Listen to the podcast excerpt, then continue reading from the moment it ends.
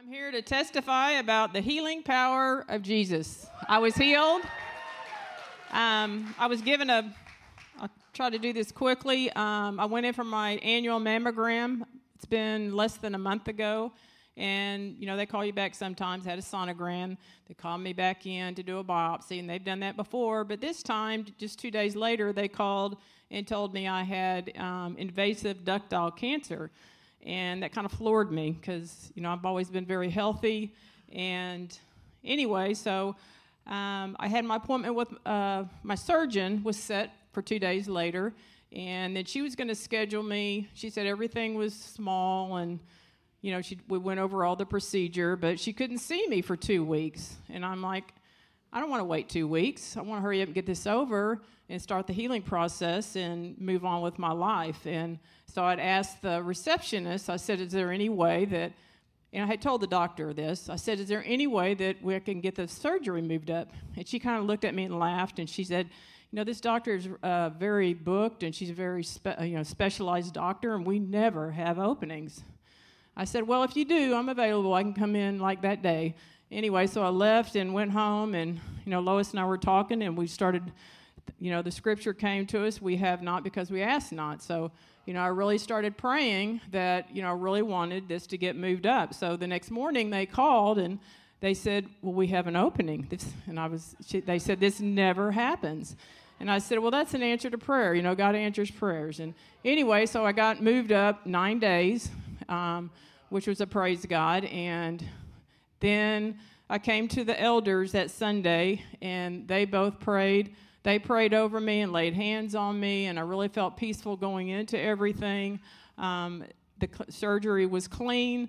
Um, the next, you know, then I had some home health people come, and I had a, a young lady come, and she didn't mean to speak kind of death over me, but she spoke something that was negative. And I really worked hard on trying to be careful about speaking anything because I think the words of our mouth are so powerful.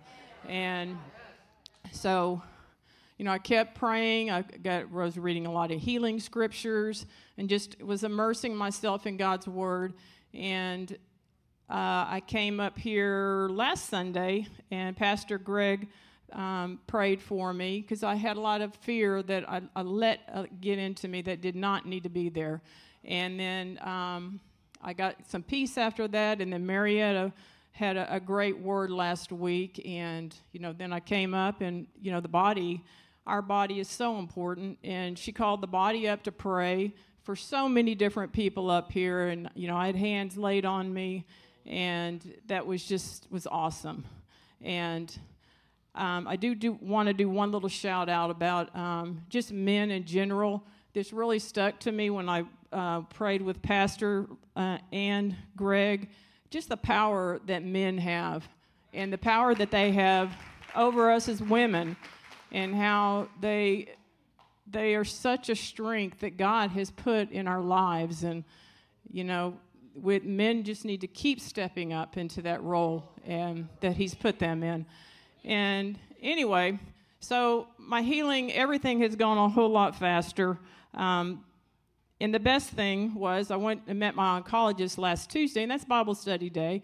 And, you know, I was praying and praying, and all of a sudden God said, why don't you, when you get through with your appointment, why don't you just go to church and tell everybody that you're healed? And that just stuck in me. So when I went to the oncologist, the first thing she said is, You are cancer free. And then I came here.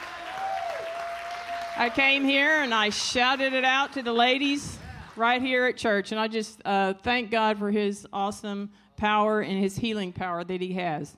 Praise God. Amen. Thank you, Lord.